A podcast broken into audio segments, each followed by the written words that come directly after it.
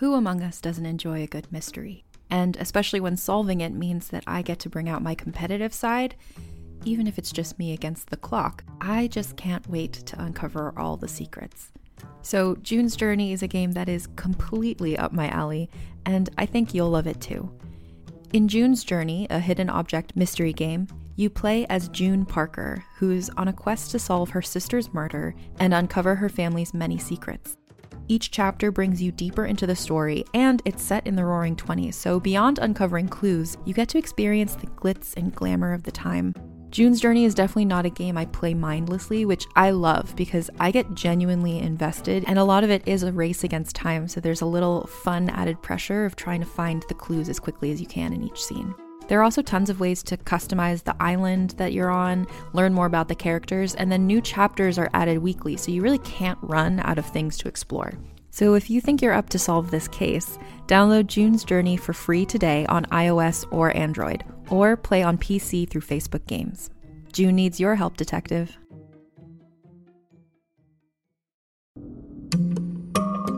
Hey, it's Mae Whitman, and I play Frankie in the new Realm podcast, The Sisters. The Sisters is about a museum curator of medical oddities who investigates the origins of a mutated skeleton with two layers of bones. Soon, she uncovers an extraordinary mystery that connects her present with one family's tragic past in hauntingly dangerous ways. Listen to The Sisters wherever you get your podcasts.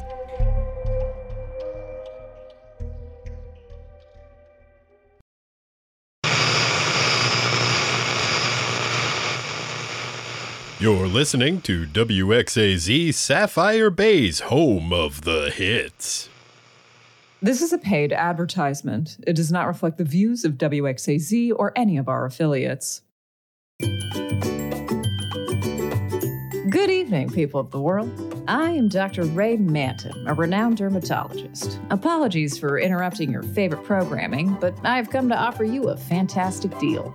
You see, I've been practicing the science of dermatology for decades, and 10 years ago today, I took that knowledge, that expertise, that lifelong interest in dermatology, and I founded the now world famous World of Dermatology. We are the dermatologists that you trust, will absolutely not ever steal your skin. I don't have to tell you that finding a dermatologist these days is an excruciating hell on earth. Long wait times, rude staff, doctors that don't care about your skin. Who needs it? At World of Dermatology, we've made a solemn promise to our patients that we care about your skin, perhaps more than you do. That is not to say that we would steal it. We would never do that. Perhaps it bears saying that the skin stealing incident on record with the Raleigh Police Department, which took place in May of 2012, is fake. It's a lie. Our lawyers are working day and night to exonerate us from this vicious rumor.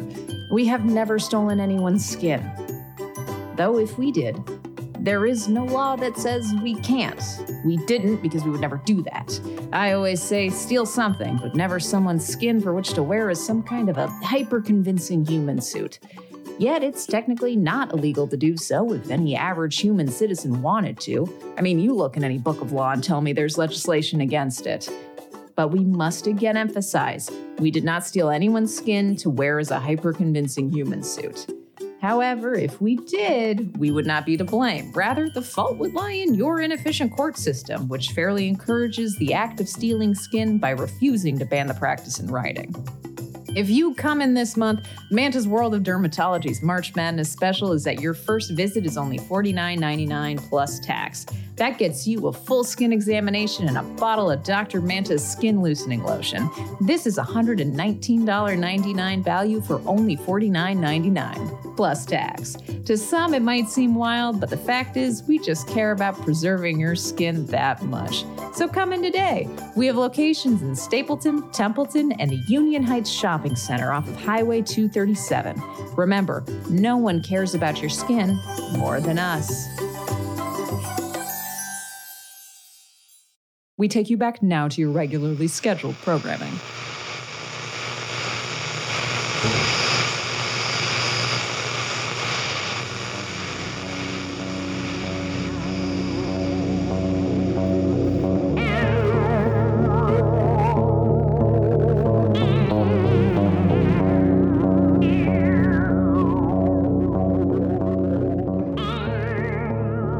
The rings of satellites that monitor and aid our everyday existence, there are further orbits still. These distant signals grow more remote with time, but each of them has a story in the graveyard orbit.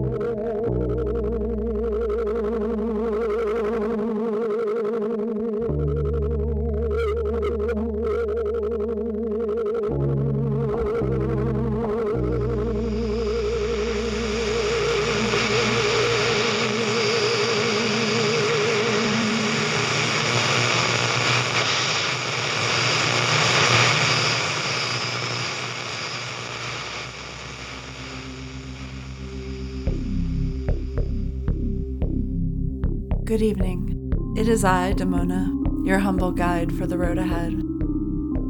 I hope you enjoyed The Cold Open. That was World of Dermatology, written by Sara Century and read by Clare McBride.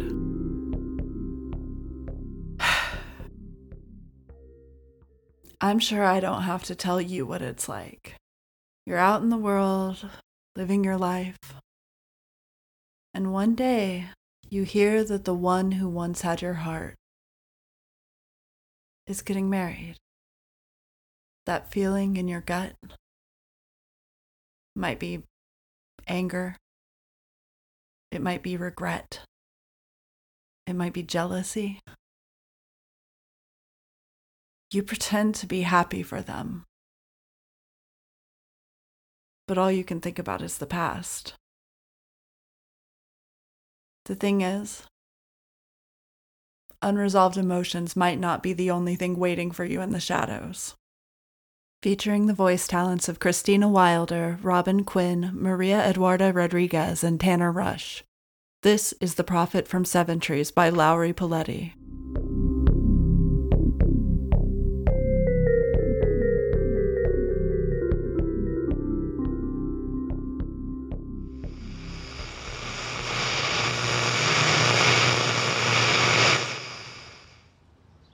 Even in the middle of the forest, Briar Finley knows the hotel is staring at her.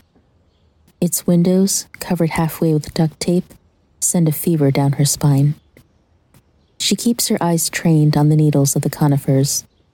It's been years since she has come home. The once familiar hiking trails are now overgrown with thorns and sick with the heat of the summer. She plants her foot cautiously so her heel doesn't sink into the soil. Her destination looms before her an oak at the center of the clearing and surrounded by nettles. Nailed to its trunk hangs the body of a squirrel. The years have left its skin leathered and its fat rendered so that its bones shine bright white through the tissue, just where she left it. Briar keeps close to the edge of the woods and looks back at the hotel.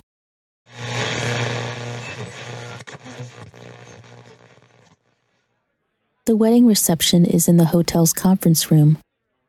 The walls of the countryside inn are covered with sunny silk curtains, and the breeze smells like lavender. The girls wove flowers through the overhead lights, so every now and again a petal falls on Briar's nose. She holds a wineglass full of sparkling water, where the reflection of her buggy eyes swims. On wedding days, the servants of our golden father, Lord of Last Hope, can't drink until midnight. Briar checks her phone. The reception started 20 minutes ago. It feels like it's been hours, but her feet still ache from standing during the ceremony. Where is she? Briar cranes her neck away from the table. She sits far from her parents. They haven't spoken since she moved out. She feels their eyes on her like open windows. In come the bride and groom. Changed out of her gown, she twirls around in a tulle skirt that falls only to her knees. Her brown bob is pinned back with daisies. Her rosy brown face glows with every smile. Around her and her husband, a procession of young girls leads the couple to the dance floor. She laughs, and the room laughs. Briar knew her first as Dea Rivera, then as Dot but all her sisters call her Mrs. Nullity now. The music swells. They only hired the orchestra long enough for the ceremony. A pair of laptops and their adjoining speakers struggle to play the quivering melody of a violin quartet. The last time Briar saw Dot, she was a shadow of this glowing, laughing bride. Even before she gets to the dance floor, Dot spins. In a second, her eyes meet Briar's and she stops short. Briar sees now that they painted a third eye above Dot's brow in alcohol face paint, fitting for a woman with the sight. It wrinkles when she smiles. Her manicured hands tent around her nose before she squeals, Baby! and grabs Briar by the hand. Before she can get her bearings, Dot kisses the corner of her lips. Cherry lip gloss and buttercream. Briar thinks that, in her haste, Dot may have missed her target, but her heart flutters. She can't speak. In the crowd, she sees the face of the husband, brow furrowed and arms crossed over his chest. The first time Briar saw him was at the ceremony. The first time Dot met him was two days ago, if they're still going by the same tradition. Not that it matters. After all, he is the flesh of God and divine to his bones. Dot laughs, echoing the same childhood nickname. A warmth spreads in Briar's chest. I didn't know you'd be here. How could I miss your wedding? Briar stumbles through her answer and punctuates it with an uneasy smile, as if her words are obvious. She left the family so long ago. Who would have expected her to return? Surely her parents are gossiping about how she dropped out of college. How can she explain that her apartment was driving her mad? How the nights were so silent that they whispered to her? When she received the invitation to Dot's wedding the day of her last class, the coincidence seemed too good to be true. But Dot takes her by the hands anyway and drags her to the dance floor, a clearing in the crowd marked only by its proximity to the speakers. You know this song, right? Briar nods as Dot's hands fall to her waist, and together they step into the melody. What a coincidence. Baby, do you ever feel like someone strange and nice just keeps pulling your feet this way and that? I suppose. Briar ventures a smile, but the chiming music reminds her why she's here. He seems nice. What's his name? Morgan? She tastes something bitter, something she can't place. It seems like an awfully mundane name for a body which contains his holiness. But Briar has been taught the tradition since she was a child. When God in the flesh is born, his infant body is bathed in milk, and holy words are written across his body in ink at the start of each day. Of course, Morgan isn't a child anymore. At the ceremony, he stood a foot taller than Dot. His suit was white and gold. His hair was a glowing red. He was so bright that Briar struggled to look at him. Dot giggles. I can't tell you how excited I am. You know how my dad is. He keeps telling me about how much I love my children and how every night I'll see paradise in my dreams. And now you're here? I'm so full, I feel like I could burst. But you love him, right? He treats you nice? Dot's head tilts to the side, and Briar watches her eyes focus somewhere far away. I love him. And then she leans in close. And I love you. I've missed you, you know. The easy joy leaves her face. You know how I was when you left. I haven't been this happy in so long. Someone puts a hand on Briar's shoulder. Miss Finley. Miss Finley. She freezes. The Honorific hisses in her ears. Miss. Unmarried. Childless. A dropout already corrupted by the poisonous words of outsiders. Morgan! Dot steps between them. Morgan's face is a mask even when he takes Dot's hand. Then he smiles, slow, and his eyes don't leave Briar's face. It hurts to look at him. She looks at his hand wrapped around Dot's arm and fantasizes about sinking her nails into his skin. Could she bite until she hit bone? Does a god in the flesh feel pain? I believe the first dance is reserved for the groom. He doesn't need to raise his voice. Already, the crowd backs away. The partygoers hush and watch. Burning beneath their heavy eyes, Briar steps away. Dot eases against her husband, like she's meant to fit in his arms, and they sway into the next song.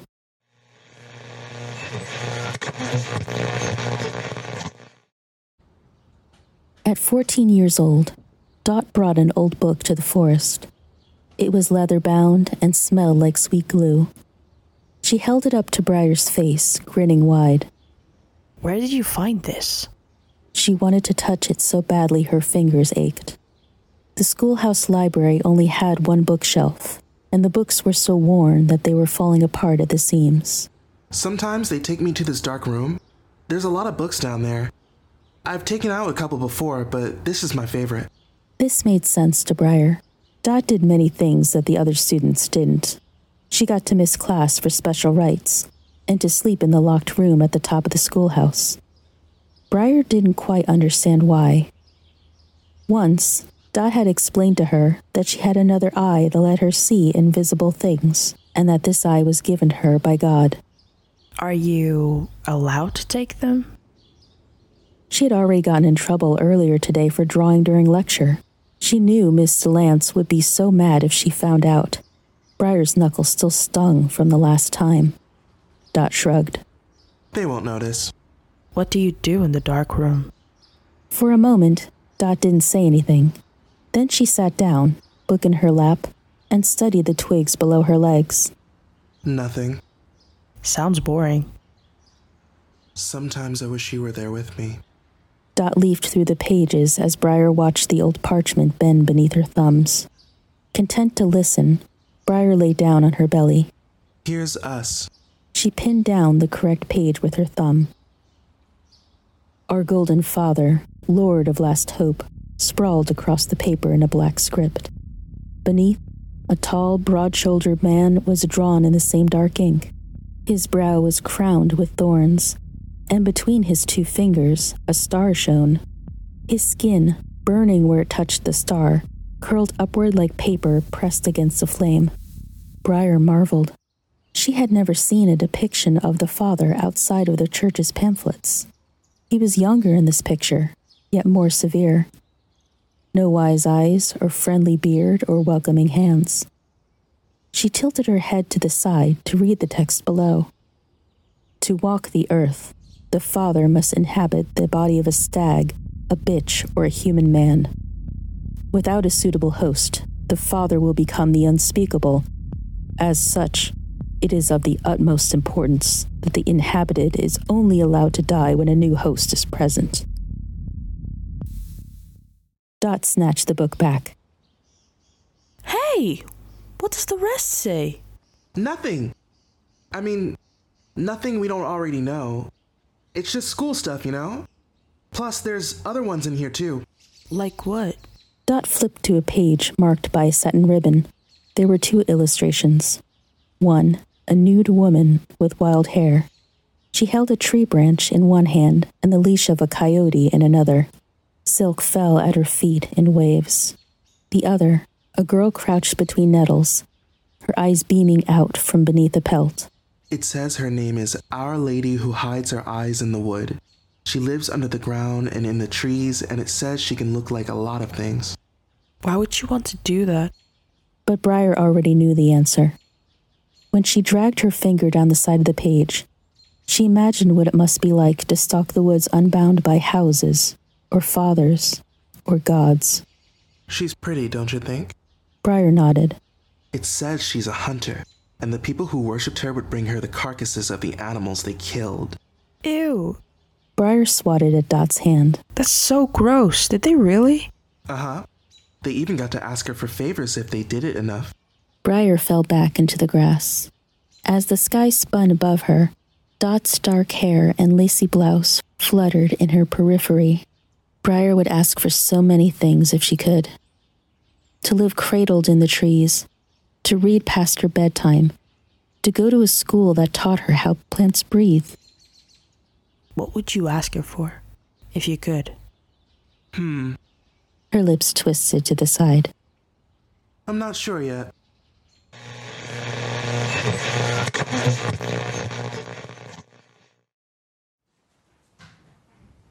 Briar retires before midnight, but she can't sleep. She hears the wedding party in every inch of the sweating concrete walls. They start laughing first and talking just a bit too loud to be polite. By two in the morning, they've had too much wine. They leave the conference room and stumble through the halls, mumbling prayers and congratulations. In their rooms, they fall against the walls and fuck. Who is the woman moaning?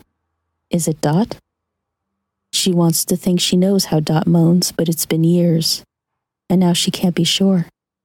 When she closes her eyes, she imagines Morgan's shining face, and she decides that he's wearing nothing but pants unbuttoned, and then he holds Dot by the neck against their bed.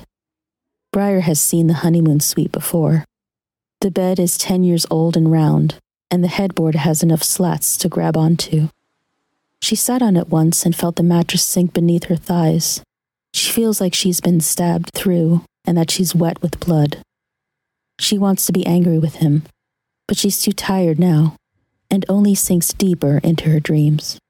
But if she closes her eyes, she sees them. So she keeps her eyes open and stares at the book on her end table. She stole it when she left. Before that, Dot had kept it on her nightstand and slept with her hand against the cover. Briar reads the title when the light of the errant traffic shines through her window Old Gods of Seventrees. Its first page is a warning. These entities have lived in Seventrees for far longer than its human inhabitants.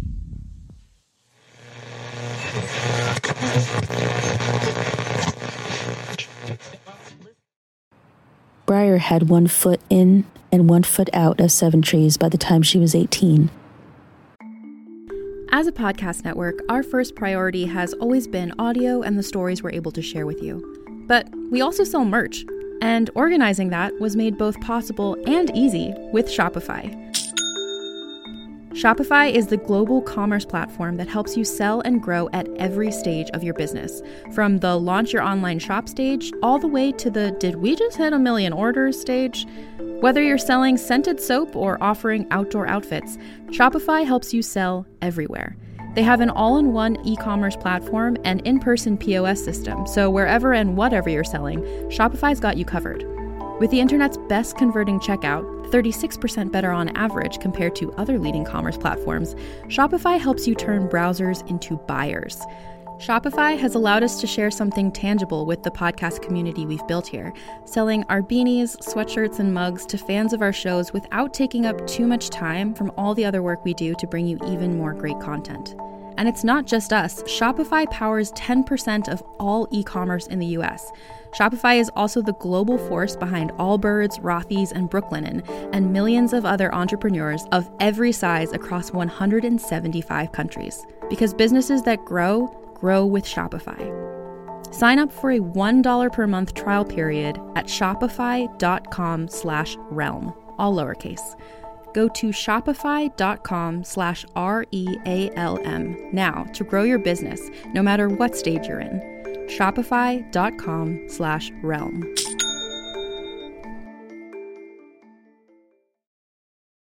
My name is Jenny Owen Youngs. And I'm Kristen Russo. And together we spent six years watching every episode of Buffy the Vampire Slayer one at a time, podcasting about each and every one. Our podcast is called Buffering the Vampire Slayer, and you can learn more about it at bufferingcast.com. Listen wherever you get your podcasts. During the day, she worked retail. At night, she took classes at a community college half an hour away. She made enough money to live in a shithole at the end of town, which was better, always better, than the bedroom beneath her parents' house. She looked out her window and saw the yellow tails of the grass fluttering in the wind. She saw the evergreens go on and on and on. She didn't see a single other house, not an overgrown yard with chickens and wire cages, nor mothers in foot length gowns carrying casseroles over their heads. No more celery and peanut butter feasts after worship in the cellar. No more hiding when the social worker knocked on the door. But it wasn't far enough. Every night, she felt the hunger in her chest.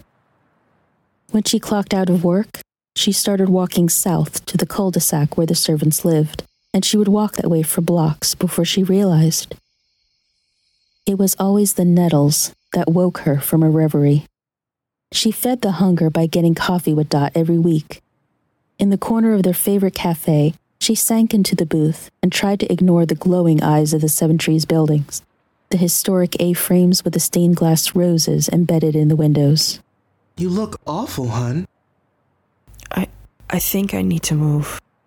Dot nodded but said nothing. They had never been like this as kids, Briar mourned. It seemed like Dot came here every week a little smaller, eyes a little darker. Dot didn't drink her coffee. She played with her fingers, held them scrunched up against her nose, sniffed. Sometimes, when they left the cafe, Briar would kiss the back of Dot's hand, and Dot would let her. She tried not to think about the nights when Dot was too tired to go home herself, and would sleep curled up against Briar's stomach, the bed pushed beneath the windowsill so they could stare into an expanse of grass and evergreens.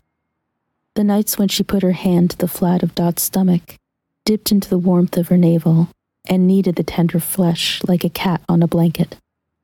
Briar didn't think this would be one of those nights. I think I love you. Don't say that. You're my only friend. Don't say that either. Dot hiccuped. I want to show you something. Once I show it to you, you can leave, alright? So Briar agreed, and Dot took her to the schoolhouse. They walked through rows of pencil scarred desks and blackboards still dusted with chalk. A staircase in the back led to the attic. Dot opened it with a bronze key and lingered at the threshold. See? Just a normal room. If it's normal, why are you showing it to me? I need you to tell me it's just a normal room. Frowning, Briar nodded and walked inside. Crates were stacked up on either side of the room, and knickknacks were piled on top of those. All the way at the end, a twin sized bed sat beneath a circular window, but it was so dusty that Briar was sure that no one had been here in a long time. The wood beneath the bed was darker. Briar grabbed the bed frame and pulled until she revealed the stain. I looked at that sometimes and thought that it looked like the shape of a person. Actually, I thought I saw someone die there. See, She points from the stairs inward. they just carried him in. He was already sleeping and he wasn't wearing any clothes. They just put him right there, right in that spot. Then they used a knife to open up his stomach. He had guts like a chicken's, but I think that made it worse. I don't remember what I saw inside of him, I just remember seeing seeing it like a movie playing in my head, and then I was screaming. So they tied me to the bed until I was quiet. She pressed her lips together, playing with her hands again. It's just a normal room. Yeah. It must have been a dream.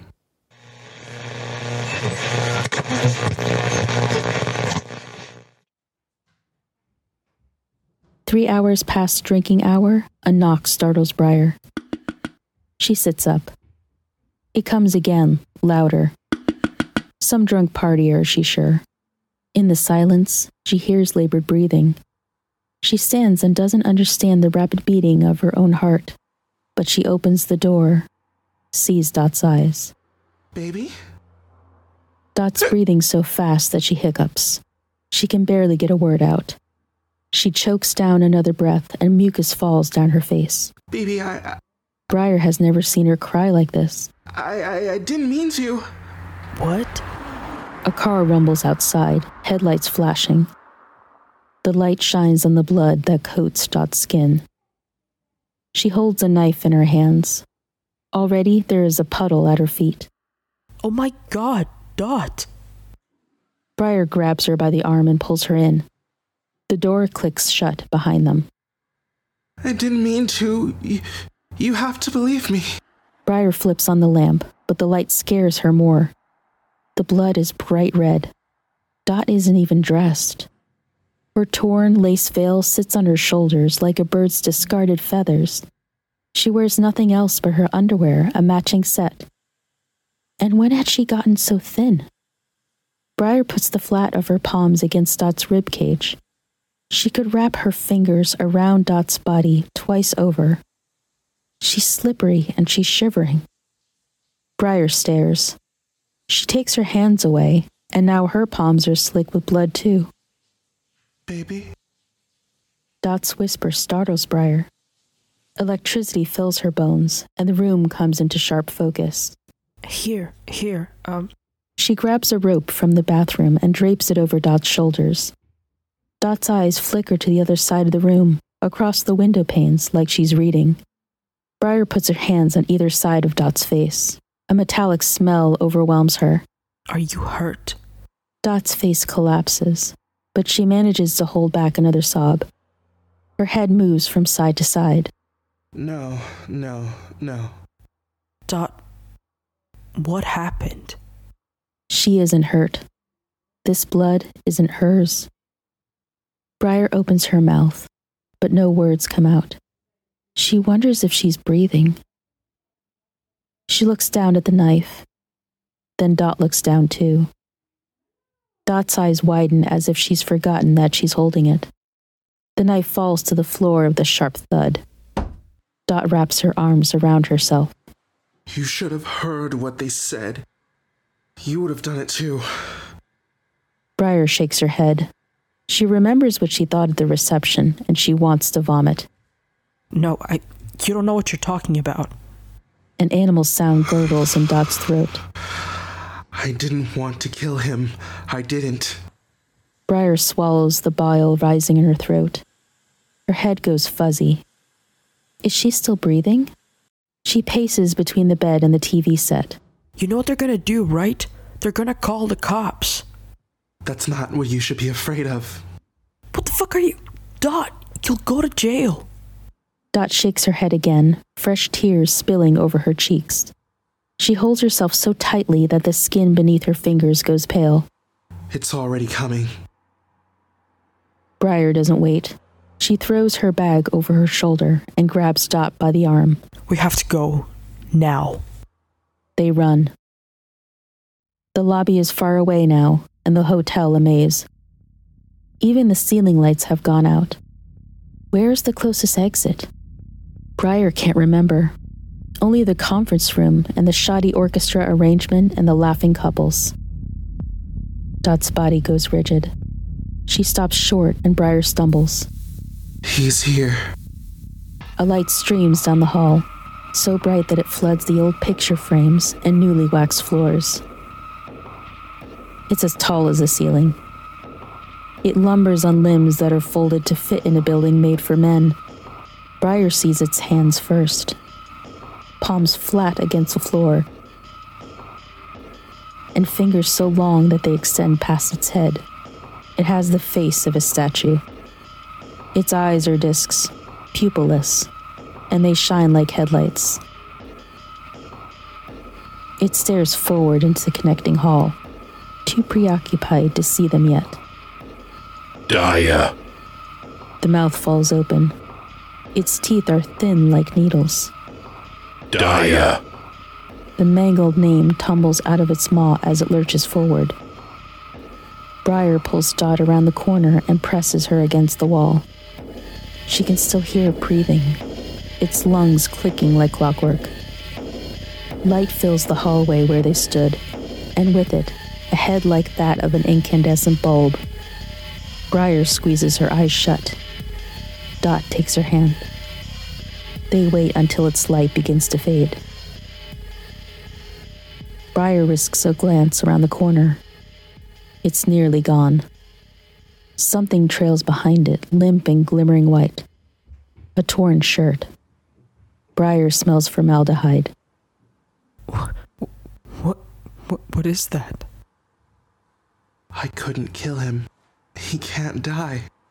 They run deeper into the hotel, where an exit sign glows. Far behind them, a woman begins to wail.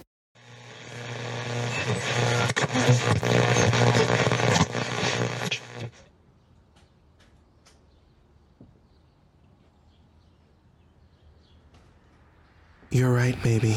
Lots of things die here. Briar and Dot walked along the side of the road. School had let out half an hour before, and they were sure their parents wouldn't miss them, not if they returned before sundown. Every few seconds, a car barreled past, and the wind tangled in Briar's curly hair. The highway smelled like something was burning. The air was too hot.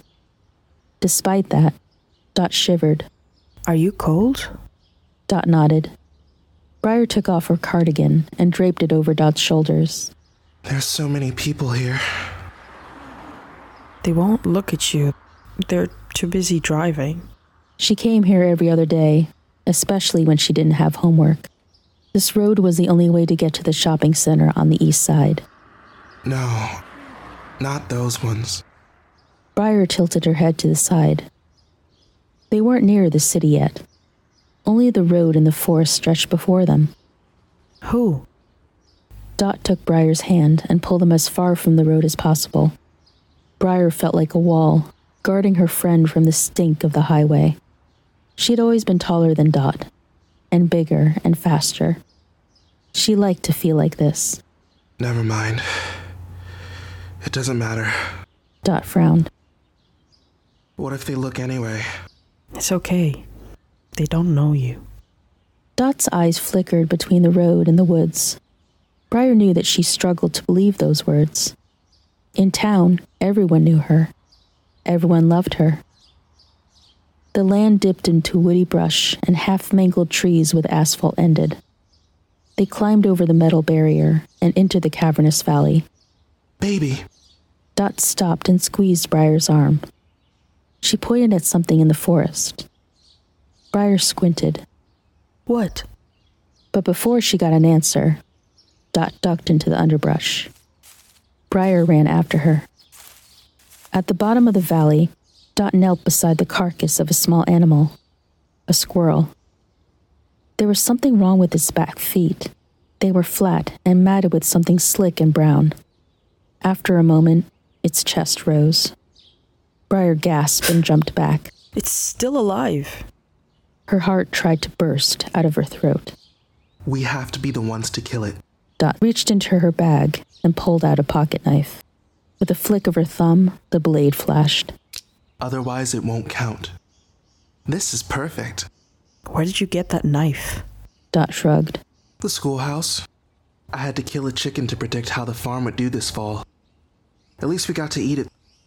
Briar didn't ask anything else. Dot slid the knife into the squirrel's throat.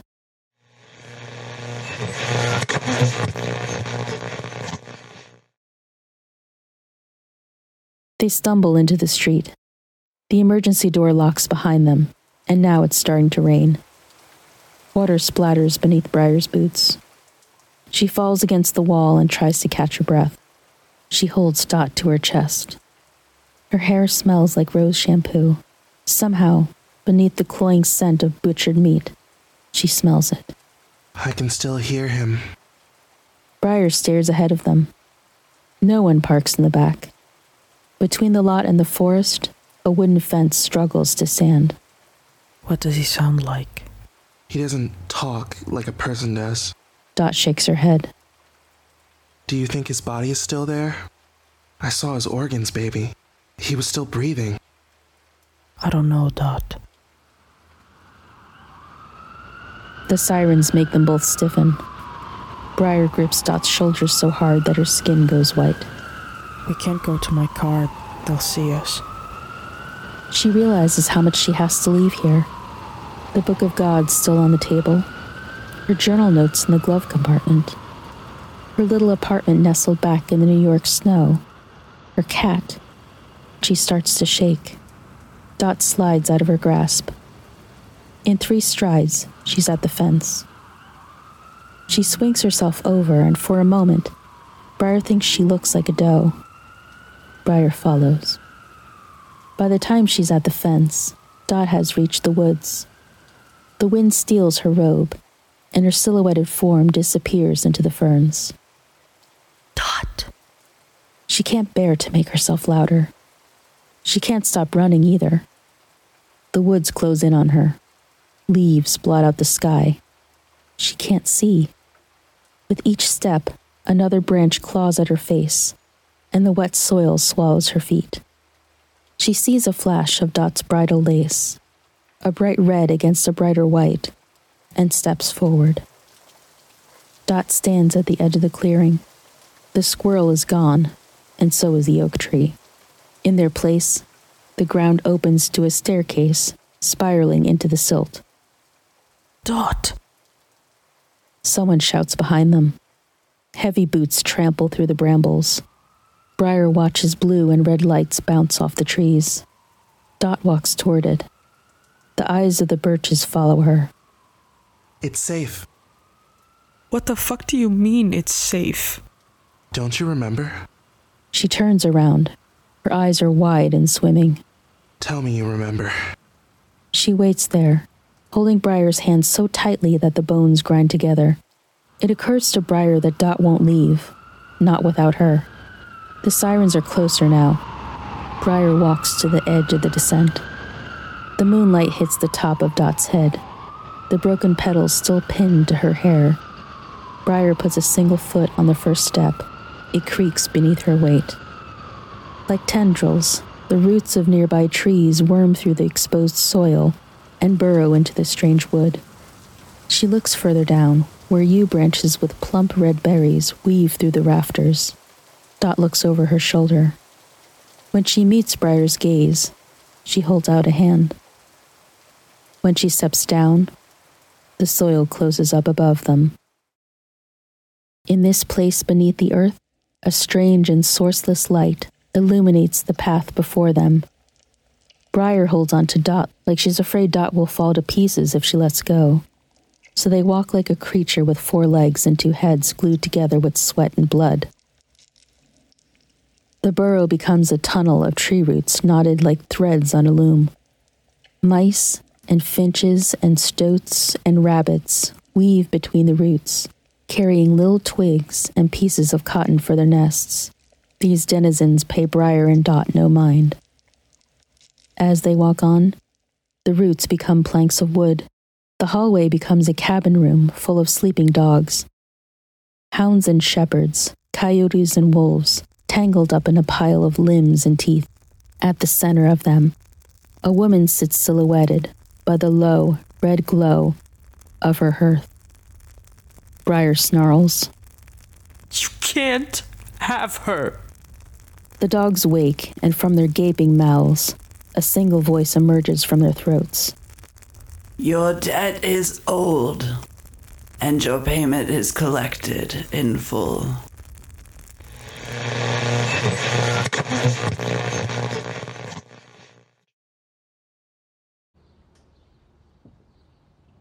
Years ago, Dot lined her nail up against the eye of the squirrel.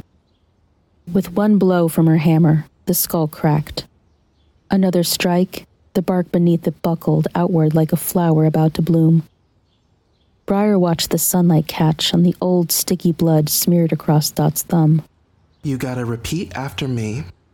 They had agreed to do the ritual just before dusk because their families would be inside eating. Briar stepped beside her. All right.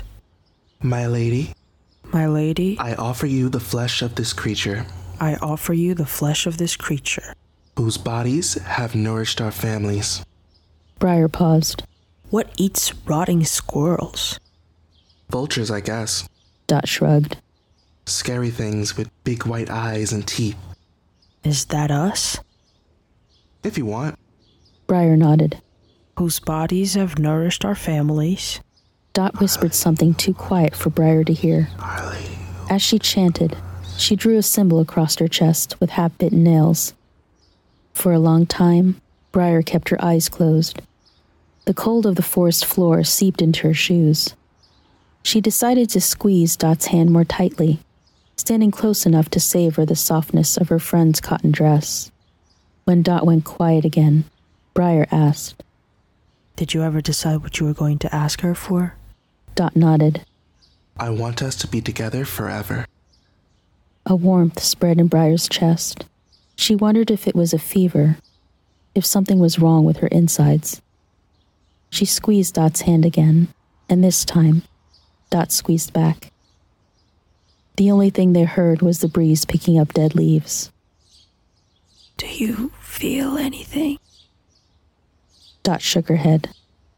Do you think anything happened? Do you think she heard? Dot's lips twitched to the side. I guess not.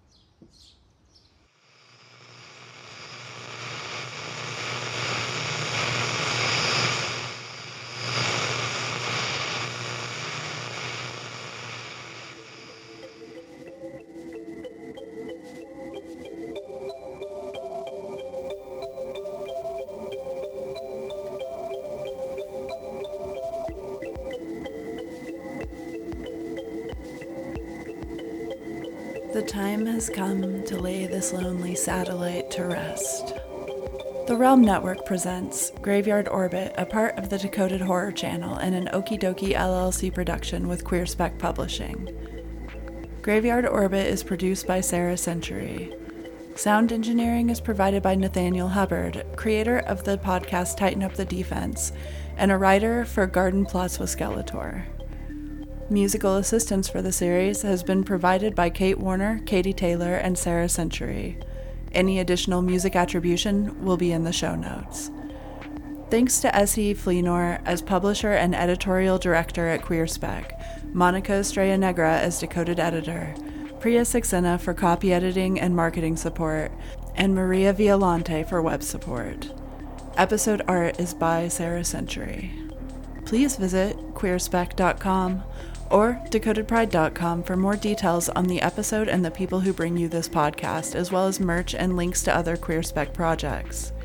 To show further support for the podcast, follow us on Patreon at patreon.com slash queerspec. All decoded horror stories belong to their respective writers. This podcast, all voice recordings, transcripts, and any portion thereof may not be reproduced or used in any manner without the express written permission of the publisher, except for the brief use of quotations and reviews.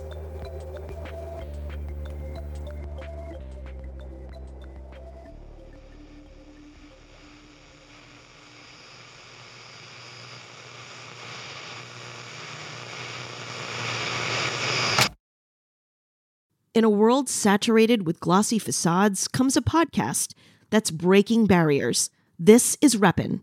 It's where we do a deep dive into subjects like belonging, to mental health, to courage, and more. On Reppin', you'll meet the faces you think you know and discover their untold stories. It's real, it's intimate, and it gives you insight into the real person behind the images. In a world of pretense, Reppin' strips it all down. No filters, no facades. Learn and be empowered and find inspiration through thought provoking stories that resonate with your journey. Every episode is an exploration into the truths and values that make us who we are. Representation, it's not just about race or gender, it's about you. Reppin ensures that every voice is heard, every story is valued, so be seen, be heard, and be represented. Listen to Reppin wherever you get your podcasts.